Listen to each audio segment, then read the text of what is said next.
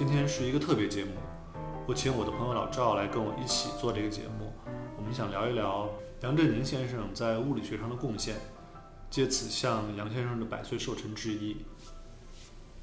老赵，要不然你先介绍一下你自己的背景啊？大家好，我是赵志成，我是呃本科是北京大学元培元培学院呃学学的是物理方向，然后毕业之后在美国的密歇根大学读的理论物理的博士，然后方向是呃弦论和超引力、超对称等等，然后但是现在是在谷歌纽约做一个软件工程师。呃，我打断一下，你刚才说你是那个研究生是做弦论的，这是你自己选的方向还是？呃，对，当然是我自己选的方向。就是研究生在第一年上了基础课之后，就会选择一个导师和研究的方向。然后我其实一直对理论更感兴趣，呃，然后对实验手比较笨，所以就实验一直大学也不是很擅长。然后所以就选了理论。然后理论大家都至少在当时吧，现在应该也是弦论是最呃被普遍认为最有希望可以统一所有。呃，物理学基本理论的一个一个一个理论框架，所以当时我也是很具有野心的，想去呃挑战这个领域。呃，你说到你觉得自己手比较笨，我想起当时杨振宁先生有一个著名的典故，他说就是他也是手比较笨，所以他后来做了理论。有一个英文的梗是呃，Where there is young, there is bomb，就是哪里有杨振宁，哪里就有爆炸。嗯。打岔问一下，一般学物理的是都会在某一个时刻决定自己做实验还是做理论还是怎样？就每个人都要做一个这样的决对，其实物理它除了我们传统自然科学认为的理论和实验以外，还有一个很重要的一个分支叫叫模拟。然后有很多呃发现是需要从第一理论、第一原理出发，然后在计算机里边进行一些模拟，然后来看这些理论对应会衍生出什么样的一些现象，它是否符合我们。呃，我们日常或者说我们实验室里所观察到的现象等等，所以现在基本上是这三个大的大的方向，但确实一般大家都要选择一个至少一个核心的方向作为。那这里会有一个鄙视链的问题吗？我觉得做理论物理的人多少是有一点，呃。有一点高傲的心态吧，我觉得我们想起我我在读博士的时候，有一有有有有一个做这个学术伦理一个课，然后我们大家会自我介绍，然后比如说我他不同院系都有了，生物的、呃化学的、环境的、物理的、数学等等都有，呃，它这些通识课有点像，然后我们比如说有人说我是生物学家，我是化学化学家，然后我是物理学家。然后到我们同一个实验同一个组的一个人说我是理论物理学家，就是他要区别自己的这个这个专强调自己的做理论的这个身份比较高贵。对，他是有，我是会有一点，对，我就会有一点。好的，我们开始这个聊天的呃一开始的动机是因为呃前一阵不是国内有很多纪念杨振宁先生一百周年。诞辰一百周，不能叫诞辰一百周，一百生生日，生日 一百周 一百周岁生日，嗯，一百一百虚岁生日的这么一个活动。然后老赵，呃，写了一条，说他觉得杨杨先生的贡贡献主要是体现在，呃，他把现代物理学界对实在的这个概念的理解改变了。那我觉得这是个非常有意思的话题，所以我想请呃。老赵来跟我们聊聊这个这个问题，就是因为我们作为一般的老百姓，当然我自己学数学的，但是仍然作为一个非物理专业的人，作为一个一般的受过高等教育的人，我们对时代的概念应该仍然是非常古典的。嗯，就算我们学过一点点呃现代的物理学，我们所说的实在仍然是桌子、椅子、板凳这样的实在。我们当然也知道一点儿什么粒子啊、场啊，但是更现代的观念，我们就。非常模糊，所以老赵可以从这个角度来给我们讲一讲，嗯杨杨先生的贡献是什么，以及现代物理学是怎么看这个世界的。嗯，对我，我就杨先生的贡献，他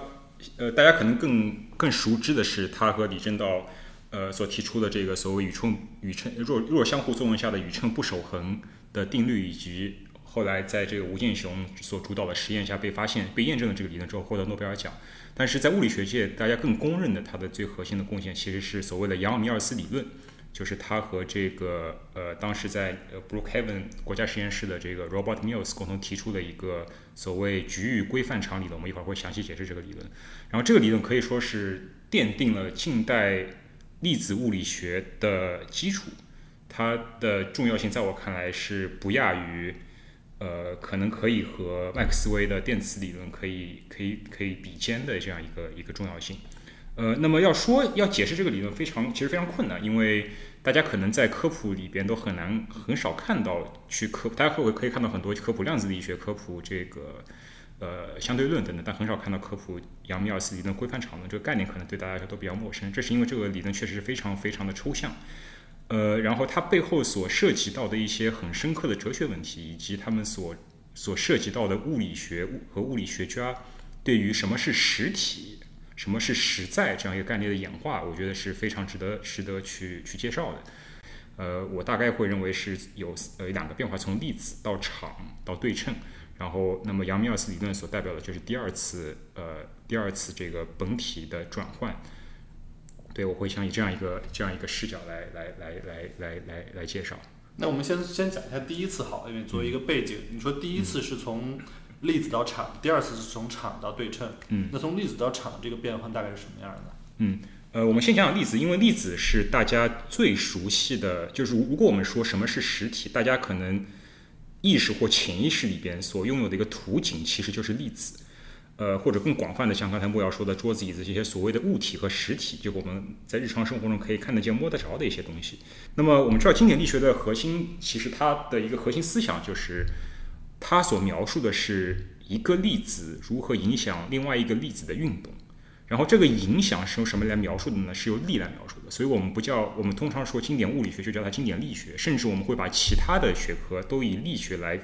描述，像热热学我们不叫热学，我们叫热力学，对吧？电磁学我们叫电磁电动力学等等。这是因为力作为描述粒子之间运动手运动影响运动的一个手段，它是一个核心的一个方法。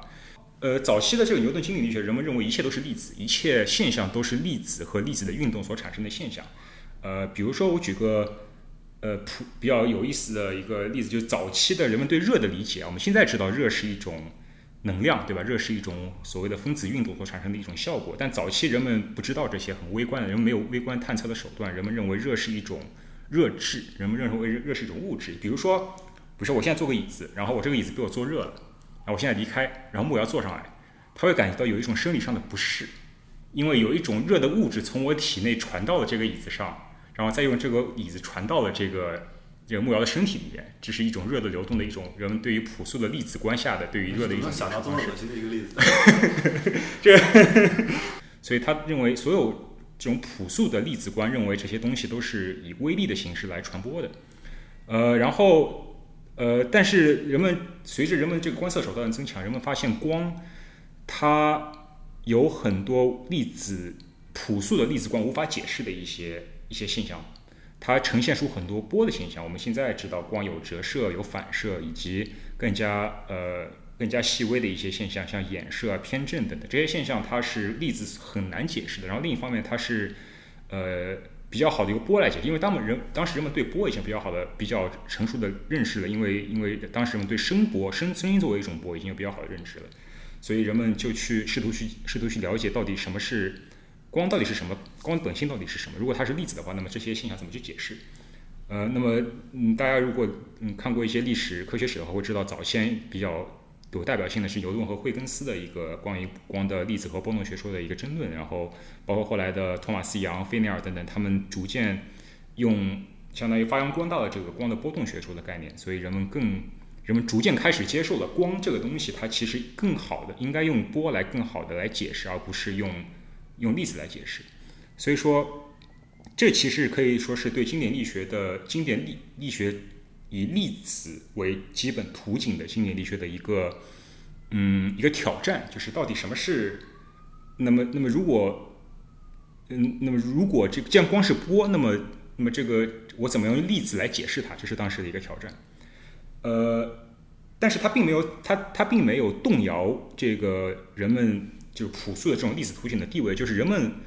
其实不满足于认为光是知道光是波这样一个现象，人们还会去追问到底是那么既然光是波，对吧？那么到底是什么东西在振动？呃，它是这些振动的东西，它是怎么和介质互相互相交互的？就好像我们知道声音是波，但是我们真正说声音是波的时候，我们不会满足于声音作为一个波，我们会说哦，声音是波是因为这些空气分子啊在空气中，呃，这些呃空气分子在空气中振动，然后压缩和膨胀，逐渐了推动了这个。它周围的空气的震动，然后逐渐传到耳膜，触发了耳膜的震动，等等等等。所以说，即便我们在用波这样一个语言来描述声音，但其实它的核心它的本质依然是粒子，就是这些粒子的运动，它产生的波，然后它这个波的现象依然可以还原成粒子的运动。所以当时人们还是沿着这个思路试图去理解，这个光作为一个波，它背后的这个这个粒子到底是什么。那么，其实这个问题当时是很难很难很，其实是当时没有没有回答的，因为当时人们的观测手段很难去观测到。但我们现在知道，光是一个波长非常短的一个一个一个电磁振荡，但当时人们是很难有手段去去呃做这么精密的观测。那么，呃，对于光的认识，当是有另外一个呃，相当于是另外一个这个他山之石所引入的一个一个新的视角。那么，这个这个理论就是电磁理论。呃，就是呃，从法拉第到麦克斯韦发展了这个电磁理论之后，麦克斯韦发现，呃，这个电磁。呃，电和磁啊，它其实是一种呃，在真空中是一种以以波的形式形式所振荡的一个呃一个一个一个解。那么他发现，他计算这个电磁振荡是什么意思？就是说，他呃，我们知道这个电呃电场和磁场，它是由这个电荷和这个电荷的运动所产生的。然后好，你可以想象在呃空间中有一个有一个有一一个呃。有一个静止的电荷，那么它就会激发所谓的库仑电场，对吧？它会对周围的物体、其他带电的物体产生一个静定静电场。那么如果你去你去呃快速的移动这个电荷，它就会产生不光是电场，它还会产生磁场。那么这种电场和磁场，它会进一步呃在空间中以一种它它它它的电场和磁场，它会空间中以一种波的形式所传播出去，然后。它的这种传播，就是电场和磁场在整个空间中的一个随着时间的一个呃，随着时间的一个一个函数，它必须符合麦克所谓的麦克斯韦方程组，然后这个方程组的解就是就是电磁波。回到你刚才说的光的问题，就是呃，人们并不知道光作为一种波是什么东西在振动。嗯。那到了麦克斯韦这里，他是不是也就不回答这个问题？他就说电磁场就是一个解。然后某个东西在震动，但是我并不试图去回答是什么，或者说那个东西就是一个新的东西，嗯，它就是一个在震动的抽象的东西，它不是一个具体的像空气一样的东西。嗯，其实，在麦克斯韦理论里边，光其实就是电磁场的震动。对，我的意思说，麦麦克斯韦的脑海里面，嗯，所谓电磁场震动，它是不是已经不试图把它还原到粒子层面了？它就是说电磁场在震动，哎，而不是像空气一样是某个分子在震动。哎，这个问题很有意思，就是说。呃，我们今天看到麦克斯韦方程组是一个非常非常优美、非常优雅，就像你说的，它仅仅是电磁场本身的振动而已。但是在麦克斯韦他早期发展的理论过程中，他依然无法摆脱这个呃，依然无法摆脱这个朴素的粒子理论，呃，粒子观念。在麦克斯韦呃理论的早期，他认为电磁波和电磁场是一种像流体一样的一种呃一种。嗯，所谓他用一个应力流体的应力模型来解释电磁场运动。应力就是应力模型。对，应应该的应应力模型来解释。他认为，呃，就说电场和磁场其实是一种实体实体场，它是一种实体的流动，实体的东西在流动。那么到底什么东西在流动呢？他提出所谓的一个很复杂的一个一个一个像像这个呃机械传送齿轮装置所构成的一个庞大的一个一个一个一个一个一个系统，然后在里边。每一个带电粒子，它的一个运动会以一种齿以一种像齿轮一样的方式来带动它周围粒子的运一个带电粒子的运动，然后这个粒子又会带动它周围的粒子，然后逐渐的把这个把这个呃把这个运动给传播出去。然后，但是他发现这样这样解释首先是非常的呃非常的繁琐，它会引入很多不必要的假设。它我们根本不知道这个这个，首先我们根本看不到这个世界甚甚至真空中是不是存在这样一种。这样一种齿轮系统，然后其次我们知道的话，它这个齿轮运作，我怎么去设计它，让它能够完美的符合我人们在实验室里观察到的这个电磁场的这个现象是非常困难的。所以后来麦克斯韦，但是他他之所以这么做，完全是因为朴素的粒子观念，就是认为啊，我只有这么去解释它，才能够解释这种通过通过接触来传递力的这样一种朴素的想法。呃，但是后来他呃屡次尝试的时候，发现这个根本就行不通，而且他。他又另一方面，他又发现其实完全不需要这样一个，呃，这样一个额外的假设，我完全可以抛弃掉这样一种，呃，繁复的呃齿轮结构，完全以一种纯粹电磁场的形式来呈现出来。就是说，呃，这个场本身它已经在这个时候，它已经不再是一个描述力的辅助手段，而它已经成为这个呃，它理论的一个一个基础的一个嗯一个实在，也就是它在麦克斯韦方程组里边，场的地位和带电粒子的地位其实是一样的，甚至会更高，因为我们存在于真空中的场，我们存我们可以有没有粒子的电磁场，也就是真空中的电磁波。对吧？它完全是不需要粒子就可以存在的一个一个解。然后其实呃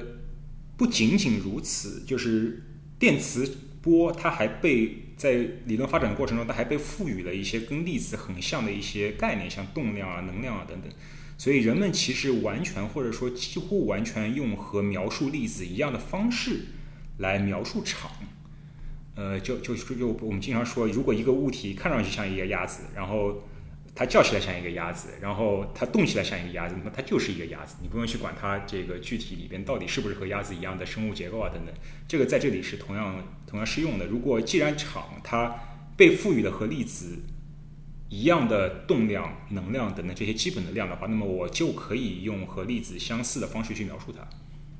对，所以这个时候场已经开始成为一个具有。基础地位的一个一个实体开始涌现，开始出现。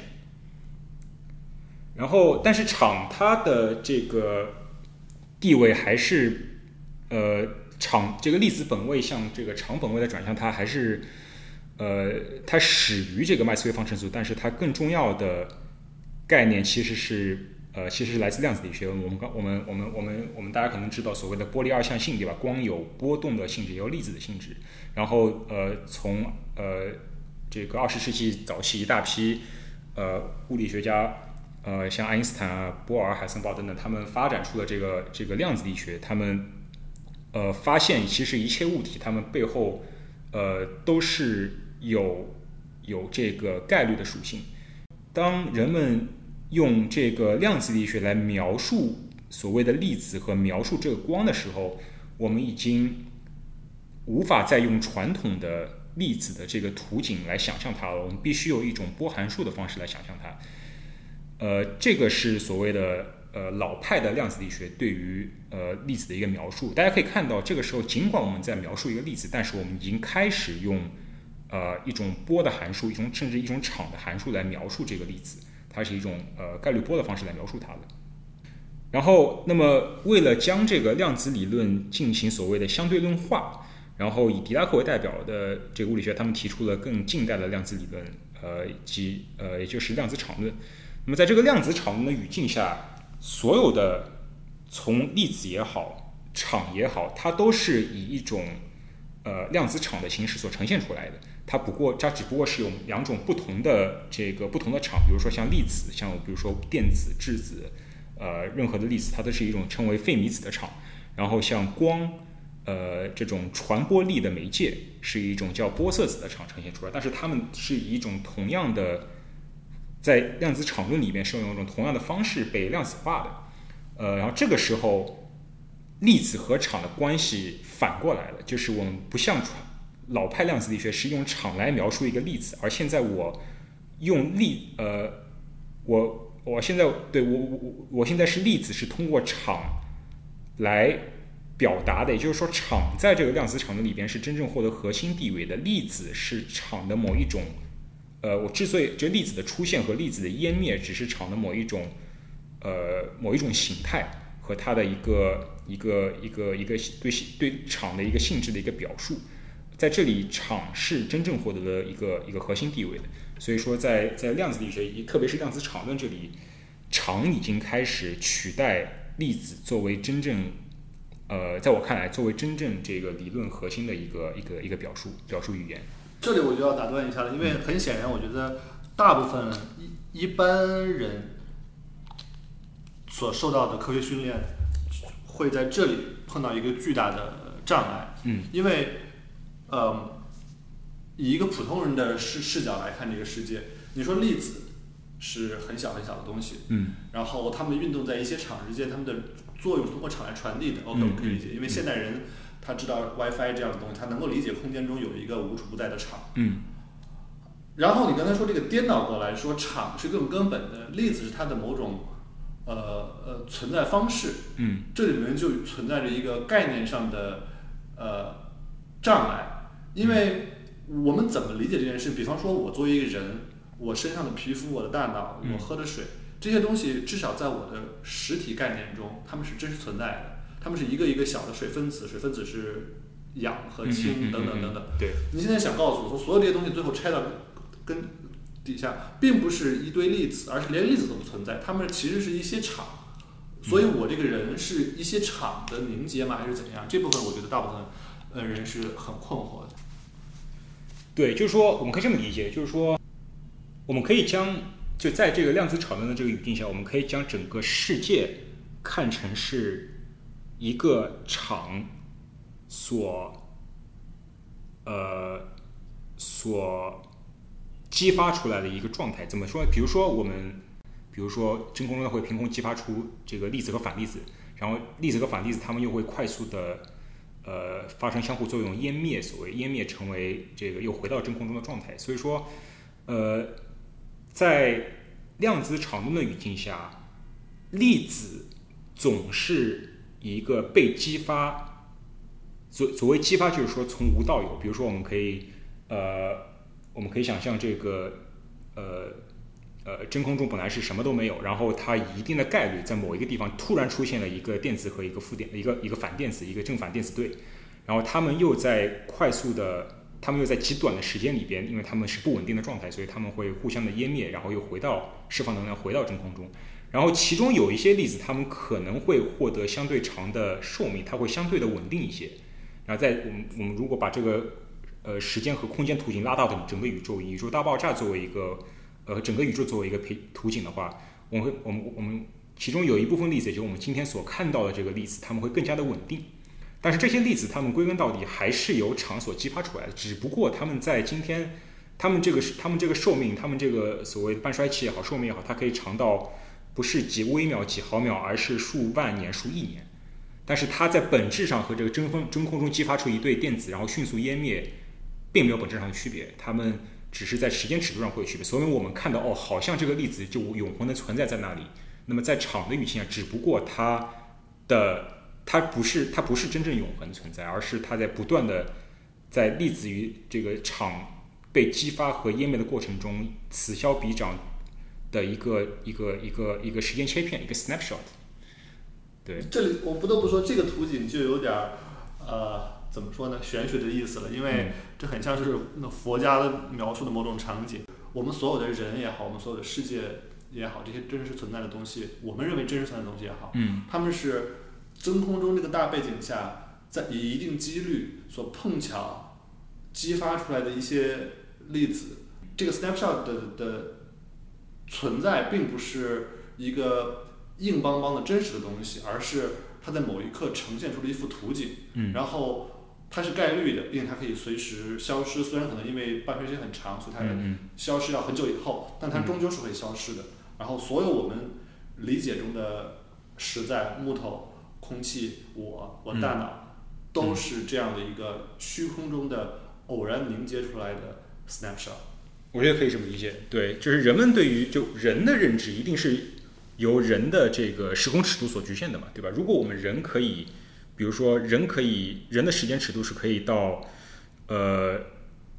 到比如说微秒甚至纳秒级别的话，我们所看到的世界和我们现在看到的世界肯定是不一样的。就是我们可以看到一些在那个时间尺度下，我们可以看到一些在那个时间尺度下认为是永恒的一些现象，而今天我们认为是短暂的、稍纵即逝的不稳定的现象。OK，虽然到场本位，我觉得已经到达一般老百姓的想象极限了。就是宇宙其实是一个以场为主的东西，嗯粒子是某种瞬时存在和瞬时消失的，嗯呃，上面的不能说陪衬，但是至少它的某种表现。嗯嗯。到这里面，我们已经觉得很很不适应了。然后你刚刚说还有第二次转变，就是从场本位到对称本位。对，就是首先我我还要强调一点，就是我们所说的这个本位不是它不是一个互相排斥的概念，就是我们今天还在大量的探讨，即使在今天的这个呃呃近代物理的语境下，我们还是大量的探讨粒子、探讨场、探讨对称，这些我们都是在一起来一起来说的，并不是说你像我们今天为什么还是说粒子物理，我们还是说什么夸克，这些其实都是粒子的概念，呃，并不是说我们当我们说场，我们就抛弃了粒子；而当我们说对称，我们抛弃了场，而是说，当我们共同拥有这些概念的时候，他们在物理的层次是什么样子的？就是我应该用什么东西来描述什么东西，对吧？像在粒子本位，我是用粒子来描述场；那么反过来，在场本位，我是用场来描述粒子。呃，这个是我要说的，并不是说我们今天不讨论粒子，或者说粒子就是就是过时的概念，并不是这样。那么。在什么是什么是对称本位？我们就要我们今天我们就要聊我们我想从两个背景来出发聊一聊这个呃来引出这个杨米尔斯理论杨振宁的这个贡献。其中第一个背景是在上世纪中五六十年代，人们发人们发现了大量的所谓的基本粒子，就是当时人们不知道像像这个呃质子和中子，当时人们认为质子和中子是基本粒子，然后人们发现了大量。呃，新的粒子随着人们观测手段的增强，随着能量这个实验器实验仪器能量的增强，人们发现了大量的新的粒子，像一些介子，我们在在物理里面称作 meson 介子和重子，呃，hadron。然后呃，这些粒子如此之多，使得人们开始怀疑这些到底是不是基本粒子。因为当你说基本粒子的时候，我们很难想象我这个自然界存在几十上百种基本粒子，它们它们就不是那么基本了。然后人们就会开始猜测，是不是这些基本粒子更内部是由一些更基本的粒子所组合而成的？这些所谓的基本粒子它不是那么的基本。然后，呃，那么怎么去人们怎么去发现这些规律呢？它这个其实就和人们发现这个化学的元素周期表规律是有点类似的，就是说人们会把这些粒子啊，它们所拥有的不同的性质给列在一张表里边。然后人们去看这些表，它符合某一些对称性，符合某一些守恒性，哪些这些粒子之间相互作用，哪些是可以发生的，哪些是被禁止发生的。那么一定是有一些守恒的东西在背后指导这些或禁止指导一些呃呃呃反应的发生，禁止另一些反应的发生。然后人们去整理这些粒子的时候，人们发现它们符合一些所谓的对称性，就比如说。其中一种对称性就是呃叫这个强相互作用下的同位旋对称性，什么意思呢？就是说，在强相互作用的语境下，中子和质子其实是同一种粒子的两种表现。呃，它背后当然是有更深刻的这个，我们今天知道背后是有更深刻的原因，是因为它呃它是由这个所谓的呃 up quark 和 down quark 上 quark 和下 quark 所构成的一个同位旋对称性，但是。这是一个例子，就是说，人们发现，以前人们认为完全不同的两种粒子，它们在某一些场景下，在某一些环境下，比如说强相互作用的场景语境下，它们是高度对称的，所以它们完全可以应该被看作是同一种粒子的不同的表达。然后这是一个例子，还有一个例子是，呃，这个非常著名的这个盖尔曼，他提出了八重态，就是他当时把这个，呃。把这个呃 K 介子和拍介子一共有八个介子，它放在一个一个大的一个图里面，他发现这些介子其实可以被看成是同一个粒子的一个一个表达，这个表达是由是由八个维度来构成的，所以说他认为这些介子八个这些八个介子其实是一个介子，然后它其实是一种更深层的一种一种对称性，在物理学称为在或者数学里面称为 SU 三。对称性所构成的一个一个一个表达，就是一个一个 representation。然后这些工作使得人们发现，其实这些粒子它背后更深层的一个人，人们与其去了解这些粒子，当然在量子场论的语境下是了解激发这些粒子的场，其实更深层次的，人们应该去了解这个粒子它背后是由什么对称性来指导这些粒子以及它们的它们互相之间的反应。所以说在这是一个，这是背景之一啊，就是人们发现了这些大量不再基本的粒子之间的一些对称性。然后还有一个，还有一个呃背景，就是人们对于对称性的研究开始开始变得深入了。其中，呃，像像这个呃，大家如果如果对这个物理和数学比较了解的话，大家可能听说过这个诺特定理。呃，诺特定理它描述的是什么呢？就是说一个。系统一个理论，如果它符合某一种对称性，那么它与之相对的就有一个守恒量。那么在经典物理学，在经典物理学里边，这个呃理论的时间平移对称性所对应的是能量守恒，这个理论的空间平移对称性对应的是呃动量守恒，理论的空间旋转对称性对应的是角动量守恒。那么反过来，其实通常也是这样。如果一个理论它具有某种对称性，呃，某种守恒性，那么它背后通常是有一种对称性来指导它，或者来来来来约束它，或来规定它等等。我这里要打断你一下，嗯就是你碰巧说到诺特定理，那这这是一个我了解，但是我相信大多数听众应该完全不知道是什么的嗯。的东西，所以我觉得我们应该花点时间先解释一下，你说的对称是什么意思？嗯。一般人，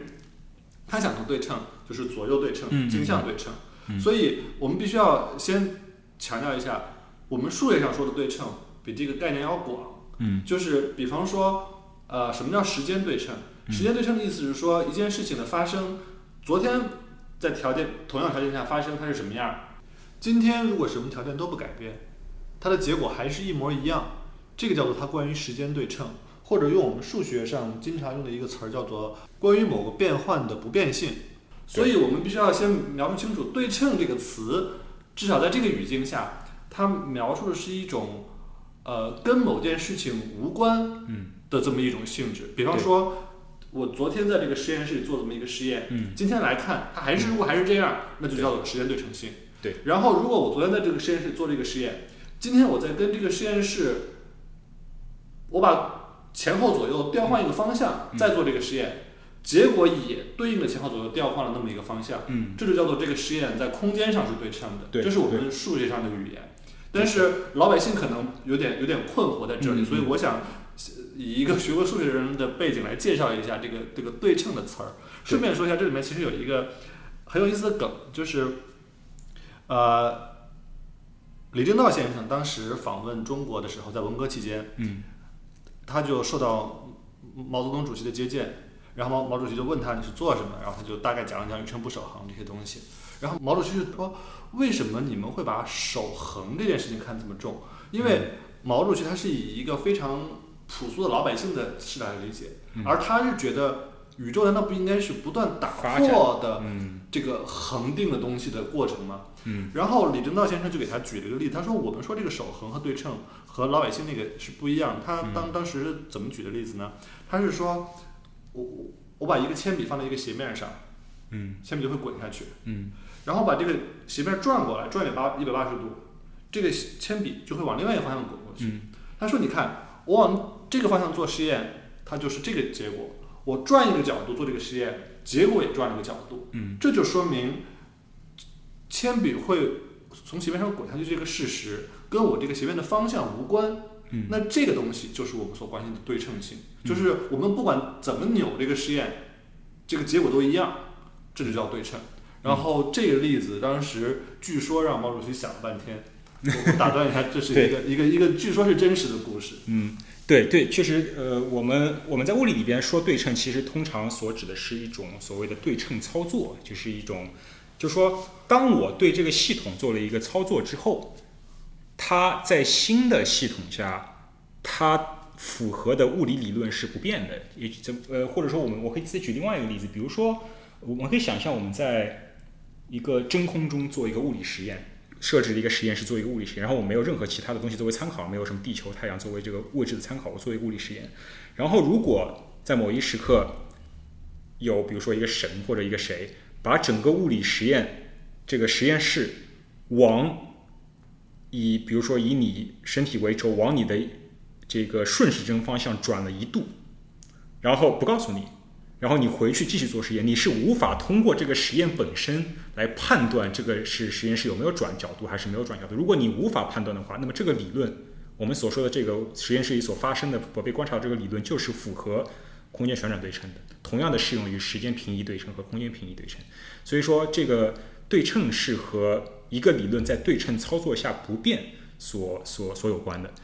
呃，对，这个是这确实需要需要需要额外解释。顺便说一下，这个也是我小时候读到关于宇称不对称的那个宇称不守恒的那个、那个工作时候的的，我觉得对我来说是一个非常大的思想冲击。嗯，对称这个事情，你细想的话，它其实是一个废话。嗯，就是它是如此的满足我们人类的常识，以至于你都意识不到这件事居然值得一说。嗯那一个事情。它当然，就整个这个宇宙中，当然不应该有任何一个方向是特殊的，嗯，或者整个时间长河中，当然不应该有一个点是特殊的，嗯。就是所谓的对称性，指的就是这个宇宙中的所有方向都彼此平等，嗯。时间长河中所有的具体的时间点都彼此平等，嗯。当然应该是这样。嗯。然后，如果你竟敢说什么东西不对称，就意味着这个宇宙不是偏好某一个。嗯，宇称不偏好某等的意思就是说，这个宇宙是偏好左和右中的某一个方向的。对，这就显然不可能嘛？怎么就是我们我们人类对宇宙的想象应该是，它是首先是一片虚空，嗯然后什么都没有，嗯然后中间作为一个舞台，上面有了这个有了那个，嗯但这个舞台本身作为一个空的背景，应当是绝对对称的。嗯如果这个背景本身都不对称，这就很奇怪了。就是这个宇宙本身对某个方向或者对某一个呃时空上的视角是有优待或者劣待的，所以它就整个会让你的宇宙观发生某种某种变化。确实，确实，这也是为什么在当时杨理和吴健雄他们验证了这个弱相互作用下宇称不守恒对整个物理学产生多么大的冲击，就是这个是人类历史上或者物理学历史上第一次发现一个基础理论。注意啊，我说的是基础理论，它竟然破坏了三种重要的所谓的离散对称性之一。三种对称性分别是什么？就是我们刚才说的是连续对称啊，是时空平移、时间平移、空间平移和空间旋转。三种基本的离散对称是什么呢？是时间繁衍，就是时间正流和倒流，这是一个离散的，它是一个一或负一的一个情况。第二种叫电荷转换、电荷繁衍，就是不光是电荷，所有核，比如说所有正电荷变成负电荷，所有负电荷变成正电荷，它应该是应该是不变。第三种就是叫镜像繁衍，就是我在任何一个方向上画一面镜子，然后我把一个那么在这个镜子里边，你的左手会变成右手，右手会变成左手。那么，呃，这个理论我们也因在在在杨理之前，人们认为所有的包括万有引力，包括呃已经被了解的很透、相当透彻的电磁力，它都是分别符合这三种离散对称的。那么人们很自然的去认为，当然了，弱相互作用和强相互作用也应该符合，但是人们竟然发现。这个弱相互作用竟然是被在宇称在这个镜像呃变化下是破坏手段的。这个问题到今天还没有获得一个很好的解释，人们还在不断的去追问这个对称性如是如何被打破的。其实有有有很多类似的在物理有很多类似的问题，就是认为应该是对称，它竟然不对称，等等等。所以说，我想说的是什么呢？就是说，在我们无论是宏观经典还是量子力学里边，我们都有一种对称性和一种相应的。守恒量，但我们在这时候所讨论的对称性，其实都是一种我们称之为全局对称。与之对应的一种对称性叫局域对称，什么意思？就是说，我们我们还是以这个一个真空中的实验室为例哈。全局对称意思就是说我把整个实验室原封不动、完整的往右顺时针转移度的时候，我看不出区别。局域对称什么意思呢？是说我只是把这个实验室里的一个器材往右转了顺时针转了十度，其他没有变。那这个我显然能看出来的时候，我只要对比一下这个器材和其他东西的方位，我就能看出来。所以说，在这个意义下，这个局域是不对称的。我不能只去改变一个小小的空间和范围去让它改变它这个，并且要要求这个理论是不变，这是不对的。呃，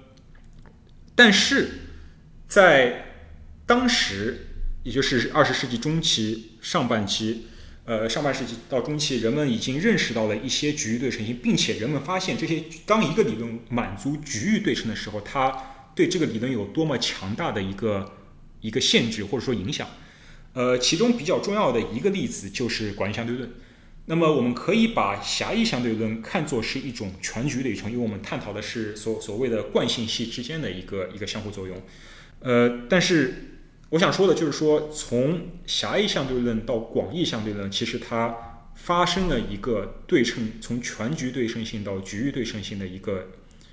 一个强化或者说转变。什么意思呢？广义相对论它有一个爱因斯坦提出一个著名的思想实验，就是说，如果我一个人坐在一个电梯里边，我无法判断。当我在电梯里观察到加速度的时候，比如说我我我手拿一个一个一个苹果，我我手一松，这个苹果在电梯里往下落。有两种情况，一种情况是电梯在就我人在真空中，没有任何引力，没有没有地球没有任何引力，但是这个电梯在往上加速，所以我可以看到这个苹果在往下加速，因为我人在电梯里嘛。这是一种。第二种是电梯没有动，但是我这个电梯在地球上，地球给这个苹果施加了一个引力，让它往下加速。那么在爱因斯坦就说这个等效原理什么意思呢？就是说，当我在电梯里的人，我是无法区分这两种现象的。注意啊，这就是一种局域对称，因为只有在这个电梯里，你无法判断。如果你有一个人可以从外面去看，我就可以很轻易的看到这个电梯到底是静止还是运动。所以说，广义相对论它是有一种有一种局域对称性所推导出来的。一个非常强的一个一个一个理论，就是说，当一个当一个系统它既要符合全局对称性，又要符合局域对称性的时候，局域对称性会对这个理论形成更强的一个限制，同时也会对这个理论的形式产生一个更加好的一个一个指引或者一个指导。那么，在物理学里边，无论是经典力学还是量子力学，它有一些理论是符合所谓的局域对称的。那么，在经典力学里边，在我刚才所举的这个呃电磁理论，呃，我们说这个电磁这个电势，对吧？它有一个我们我们它它首先是符合一个全局全局对称的，它的这个对称性所引出的是呃电荷守恒。那么，其实，在麦克斯韦时期，人们就已经发现了这个电势啊，我不一定要加减一个常数项，它才能不变。我加上一个某一个所谓标量场，它依然可以保持不变。也就是说，我可以在这个全局变换，它不光是一个常数，而且它甚至可以是一个函数。这个函数可以是在不同地方是不一样的。就是我在不同不同空间上加上加减一个不同的常数，我放松这个这个这个这个要求，它依然是对称的。所以说，这是这种这是一种这是一种呃电磁理论所符合的一种局域对称。然后在量子力学，也就是呃量子电动力学里边，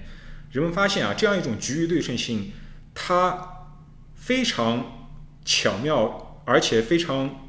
完美的，可以用一个自由度来来解释什么？这是什么自由度呢？就是所谓量子量子力学波函数的一个幅角自由度。就是我们知道量子力学它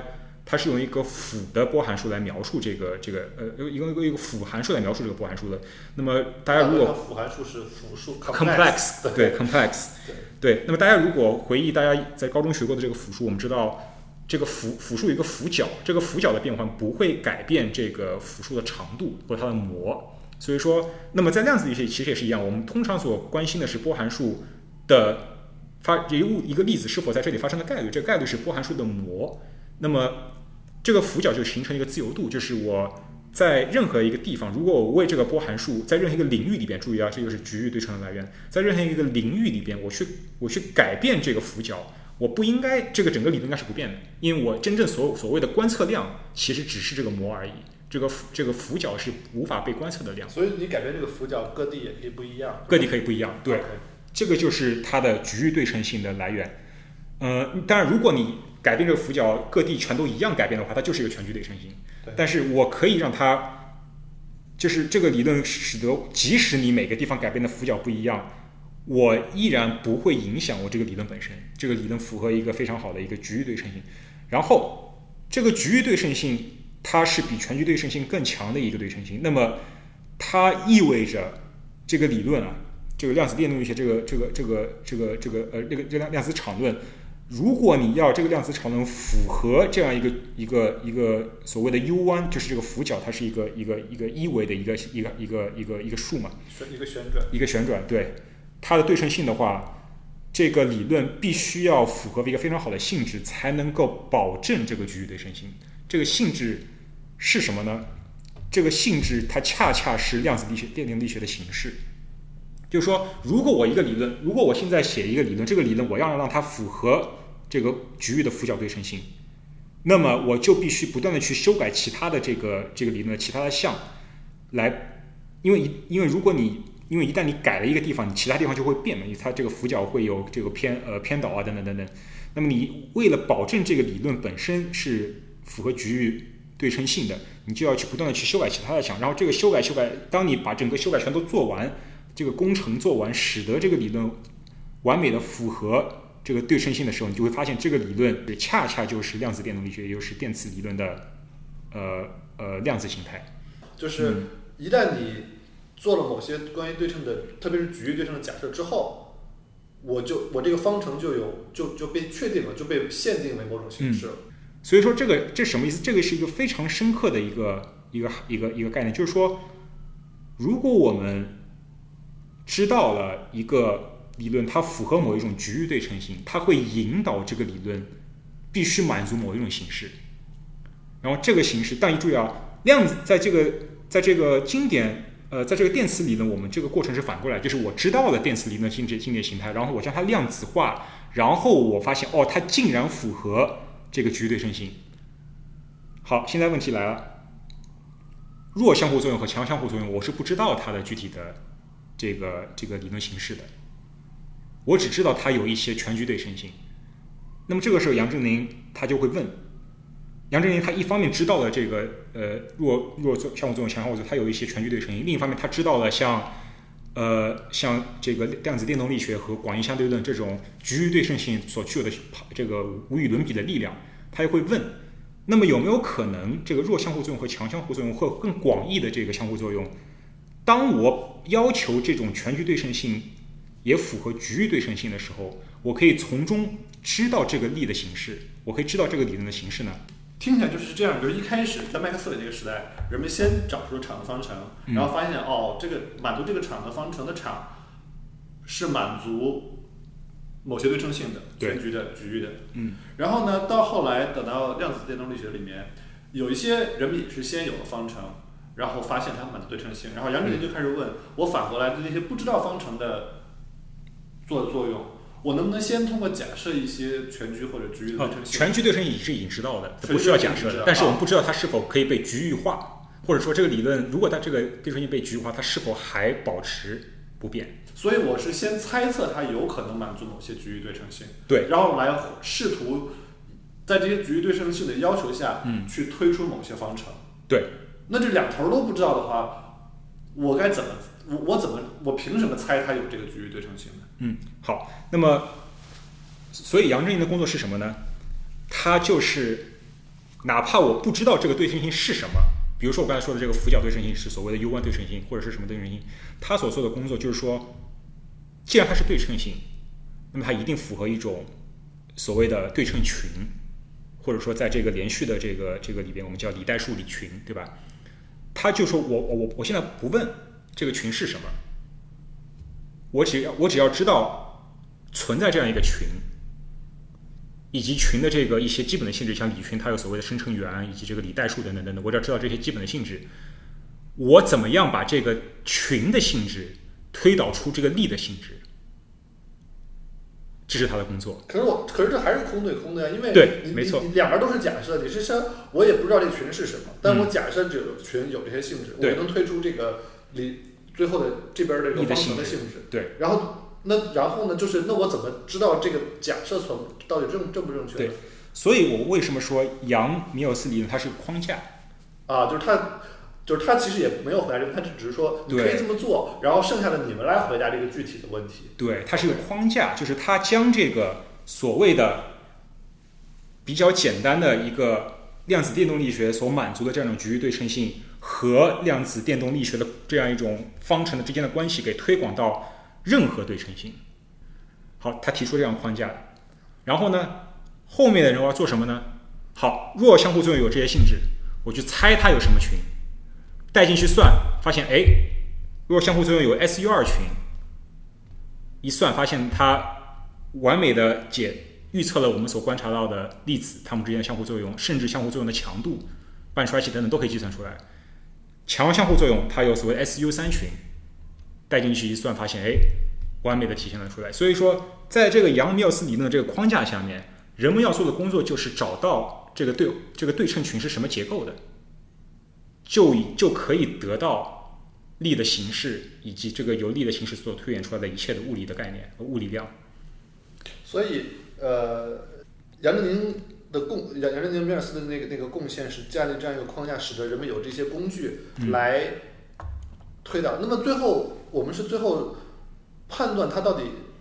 比方说如你所说的强相互作用确实是这个群，这是通过实验来验证的，还是什么？对，当然就是人们当时已经收集到了一些证据，弱相互作用、强相互作用的一些证据，一些量化的证据，包括一些粒子，因为呃，这个杨米尔斯里他不仅预测了这个力的结构，也预测了一些粒子嘛。就是说我符合这些结构，它必须有一些粒子，然后这些粒子必须有什么样的性质，等等等等。呃，所以说这些东西是一套的。你如果找到了这个群，那么这些东西一套必须都是对的，不然的话，你这个杨米尔斯理论就是就是就有问题，就需要就需要修改。呃，它确实有问题，确实要修改。像比如说一个比较经典的一个问题，就是杨米尔斯理论它是无法解释所谓呃所谓这个玻色子的质量的，就是它。这个对称性要求这个质量是零，呃，但是在弱相互作用和强相互作用里边，它的这个呃所谓的呃这个呃传递力的这个这个玻色子，它是它是有质量的，而且它质量往往是很大的。这个这个其实当时泡利为什么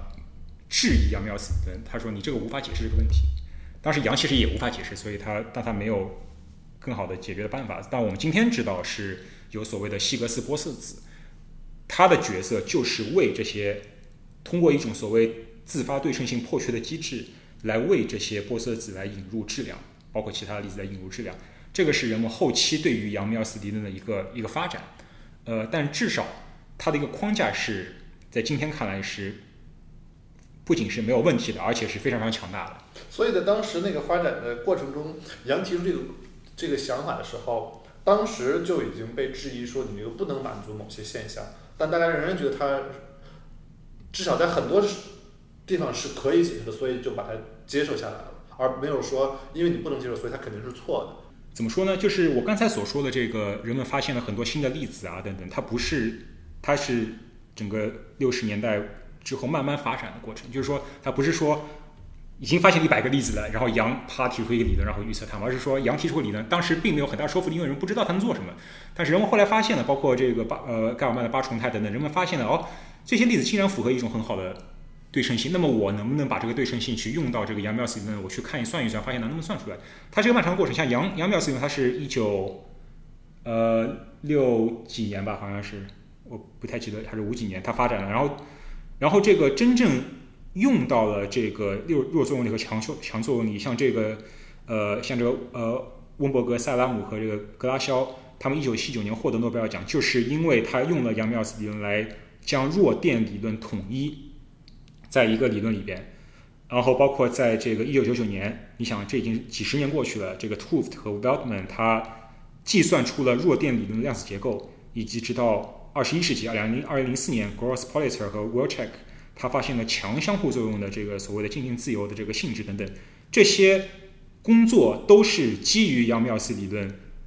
找到了相应的对称性，然后计算出这些由这些对称性所计算出来的量子性质，计算出来的这个粒子的结构、相互作用力的一些特点等等等等，被发现了诺贝尔奖。但是你想，这个当中已经过去了前后过去了几十年。所以它不是说当时一一发现石破天惊，人们都接受它，然后发现这个东西可以解决一些问题，而是说当时是一个想法，是一个框架，然后人们在漫长的接受新的实验信息，呃，相当于粒子整是是一个冰山，大家慢慢的发现了这个冰山下面的这个东西之后，发现哦，杨米尔斯理论竟然可以如此好的去解释这个冰山的形态，以及我们尚未发现发现的冰山的形态。呃，那那。如从今天的物理学的视角来说的话，他们是会觉得这个对称只是一个有趣的，就是那个方程，那个那个那个场所满足的方程更基本，还是这个对称的这个视角更基本，还是说这两个其实是就是等价的，只不过是同一件事情两种不同的？我认为哈，我为什么说杨米尔斯理论包括整个整个标准模型是长本位到对称本位的一个一个转换，就是。我们可以类比粒子本位到场本位的一个转换，就是以前我们也有场也有粒子，但是我们用粒子的语言去描述场，变到了用场的语言去描述粒子。现在也是一样的，我们就像你说的，我们用对称的语，呃，我们用场的语言去描述对称，但是在这些包括以苗杨米尔斯理论为代表的这个理论如此成功之后，人们发现，我只要知道了对称性，这些场是可被推导出来的，这个是。真正的一个本位发生转换的一个一个时刻，或者说一个逻辑，就是说，呃，比如说我刚才说的这个八重态，呃，我不是说，我我不是说我用八重态，我用这个这个这个 S U 三对称群、S U 二对称群来描述这些例子，而是说我必须符合这个 S U 和 S U 对称型，在这个基础之上，这些粒子八重态、几重态、一重态等等，它必然是存在的，因为它就是不然的话，我这个就在这个语境下，在这个语言下，对称性是比具体的场的形态更根本的一个存在。那我再可以再可以举一个一个，就像我刚才说的这个希格斯这个例子就非常有意思。如果我们是场本位而不是对称本位的话，如果杨米尔斯理论无法解决这个质量问题的话，我们应该怎么样？抛弃杨米尔斯理论，找一个更好的场理论来描述它。但是人们做的是什么呢？这是一个非常经典的一个范式选择问题。人们做的是，我为了去保留杨米尔斯的这个规对称规范，我去寻找一个新的机制来修补它，让它能够涵盖我们之前无法解决的问题。这个就是希格斯波特子和对称性自发对称机制。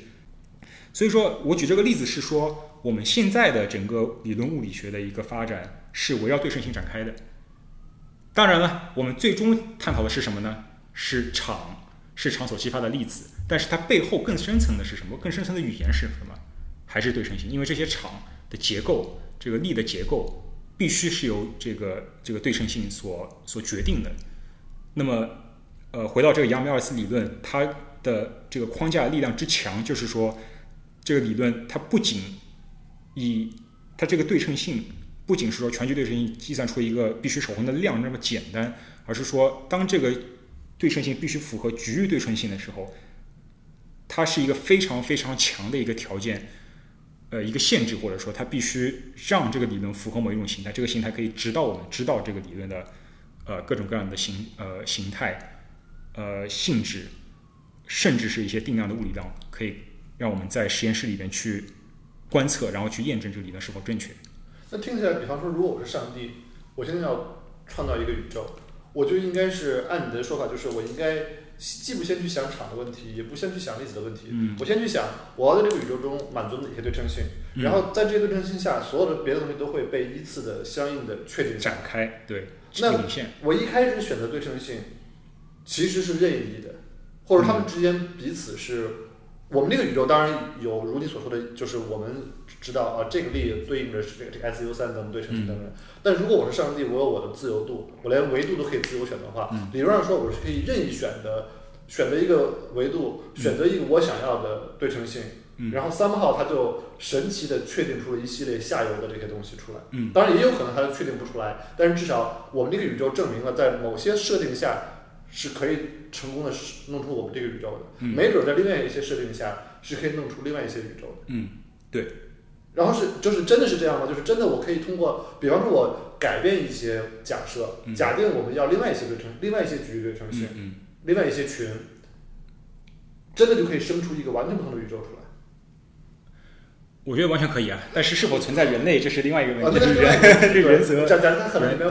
不不能稳定的存在智慧生物的是另外一回事儿，但是理论上来说，上帝真的是有这个自由度的，就是他可以就像设定一些呃，这个对称性不错，我要这个对称性不错，我要。我觉得是有很高的自由度可以这么做，但并不意味着这个自由度是无限高的，就它对称性之间是有限制的嘛，一定。它对对对，就是说我得与他们之间得是自洽的，对对对，之间不能不能打架，但只要他们之间自洽，就三号就可以。我觉得是这样，我我这么说吧，就是说我们今天说的 S U 二 S U 三对称群，我们并不认为它是终点。OK，就是我们大家物理学家比较好的一个愿景或者普遍的一个愿望是，我们认为 S U 二 S U 三对称群，它们在宇宙大爆炸早期，它是一个 S U 五对称群。随着能量的降低，随着这个呃这个对称性的破缺，它破缺成了 S U 二叉 S U 三。所以说，对称本身它不是一个静态，它是演变的，对吧？一个一个高一个高维一个高高对称的群，随着一些比如说能量的破缺，比如说它就会呈现出低低低对称的一些性质。那么我们相信，对吧？人物理学家的一个一个永恒的一个想一个愿望，就是用一个更加标准的理，一个更加统一的理论来解释现有的理论。那么我们相信，或者说希望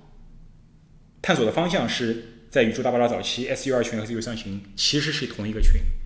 是 S U 五群。那这个 S U 五群是不是终极呢？也不一定，可能它有更高的群，更对称的群。那么在这个过程中，它的群是在这个对称性是在演化的，是在是在 evolved 到今天我们这个样子。所以它不一定是上帝就今天挑的这些 bottom 变成了我们今天看到的这个精妙的结构。可能它本身这个过程是演化过来的，其中甚至有很多偶然的因素。可能当时在宇宙大爆炸过程中某一步不是这样，这个量子的涨落发生了另外一个概率往另外概率去了，它可能宇宙又分叉成另外一个样子了。那或者也有可能所有这些分叉，因为 S U S U 三是最稳定的，比如说我不知道。那么无论怎么分叉，最后会落到这一个稳定的状态。这还跟我这还会到我们刚才最早说的这个人类的时间尺度有关。那么可能在更广的尺度下面，S U S U 三只是一瞬，这是完全有可能的。之后会变成什么样子，我们谁都我们谁都不知道。这这让我想起，就是这其实是一个很好的科幻小说题材。嗯而且，呃，我忘了是谁的科幻小说是呃只写过这么一个事情，就是呃，就是宇宙中各各地的那个呃就是满足的勾股定理是不一样的。嗯，然后那个刘慈欣应该也写过一个设定，就是某种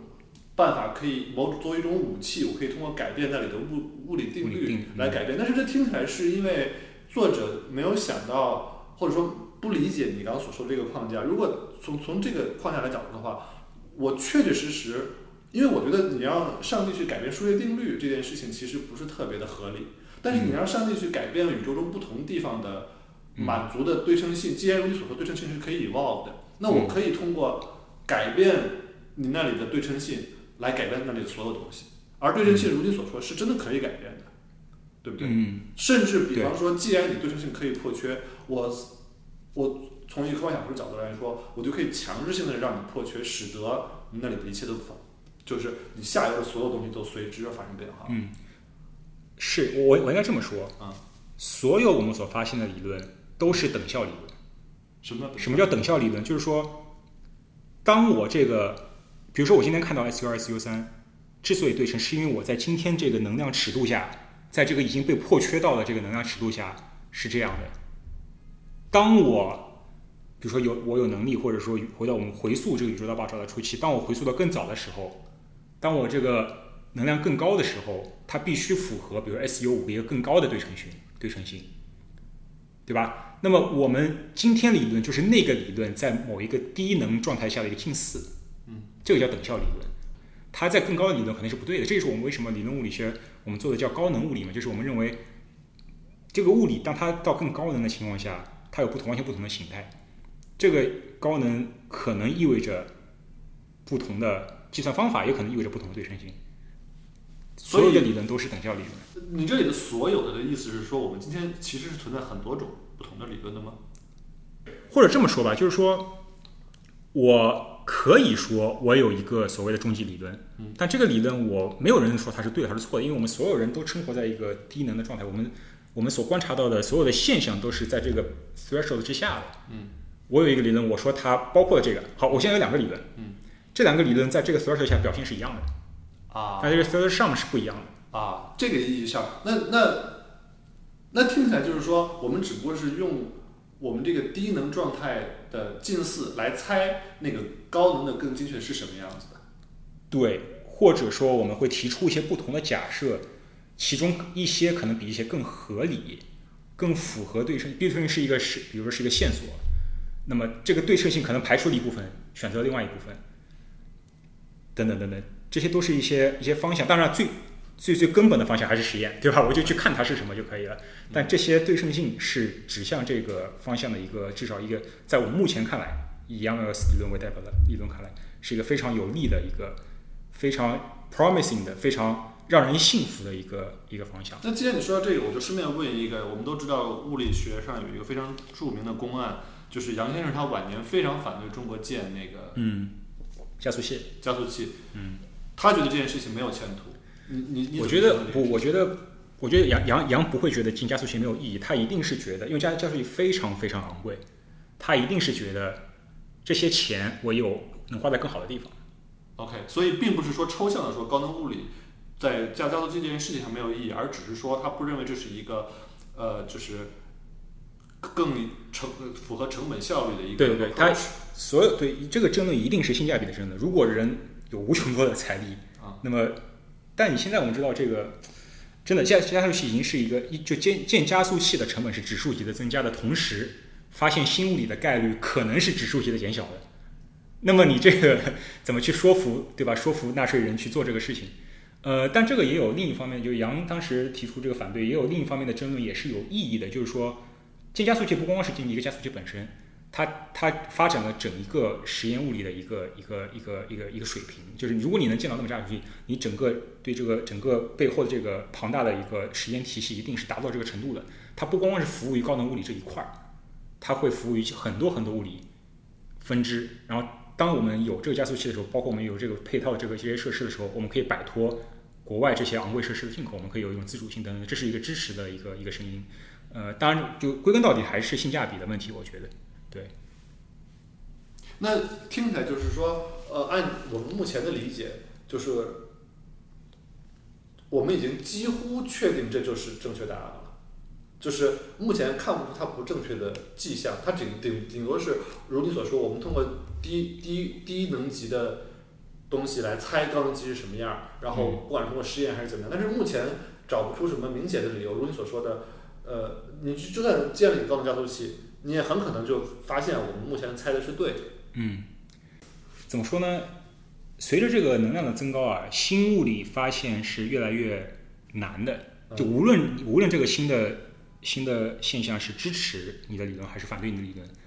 这个新的现象出现都是越来越难的。啊。所以你的难的意思，不是不是说它推翻很难，而是说你很可能什么也发现不了，就是对建完了，就是你最后连连可以足以让你觉得我建这东西产生 data 那个有意义的 data 的可能性都对。就比如说我们今天的理论可以预测，比如说某一个能级之下的现象，而且我们确实这些能级之下现象已经被理论做解释没有问题。好，在我们今天的理论框架下，我们认为我们猜测我们预测。下一个有意义的发现，在两倍能级的时候才会出现。嗯，那么这时候你建不建加速器？你要不要再花十倍的这个成本去建一个新的、更大的绕地球的这个加速器呢？这就是最大的问题。对对，所以物理学为什么越来越难做？就是新的实验越来越越来越难获得。人们要么就是用钱去堆出更加昂贵的器材，要么就是用一些很巧妙的方法去呃去间接的获得一些先人没有想到的一些一些一些一些一些现象来。来来佐证间接的推测这个这个理论，这是为什么它越来越难的一个一个地方。所以听起来就是杨先生的那个框架，虽然听起来是物理学上的一步，但是至少从我们今天的视角来看，当然可能日后发现我们今天完全错了，都过于自大。但我们今天的理解就是，它几乎就是物理学上 almost 最后一步了，因为它已经如此好的解释了我们今天所能想到的，我们人类今天的财力所能够。观测到的所有现象都可以放在这个框架里面。对，就是说，你我们我们我们对，我觉得可以这么说。然后，但是我们一还是，你想，我们我们这些都是我的观点啊，白从粒子到场到对称的这个所谓本位的转换，都是我我个人的我个人的观点。那么，完全有可能在未来几十上百年之后，人们发现有一个更好的所谓本位的语言，对称性是它的一个 derivative，或者是。用它来更好的描述描述对称，对称不是一个根本的一个一个东西，我们会更好的描述它。这个可能可可能是，但是你在粒子粒子时代，你能想象到场吗？你能因为场这么一个虚无缥缈的东西，它会成为粒子的本位吗？你在场的时代，你会想象到对称，可能以前人们只是因为一种 somewhat good 的一种性质，它会变成一种来描述场的一个一个一个一个东西吗？我觉得当时人们都是想不到的。对，可能有新的数学。来描述它，其实像这个近代，呃，尤其是弦论，它其实催生了一大批服务于弦论的数学。嗯，这些东西不要说在物理是以前是想不到的，在数学上以前都是想不到的。对，那通常我们认为数学是远远超出、领先于物理的嘛，在相对论啊，在量子力学，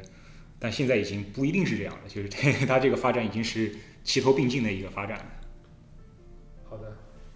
行，我觉得这个对话在这里结束是是挺合适的，我们已经触及到。呃，这个这个讨论应该有的边界了，非常非常感谢，我觉得我也学到非常多东西。嗯，好，谢谢，谢谢大家。以上是我跟老赵聊了聊杨振宁先生的物理学贡献。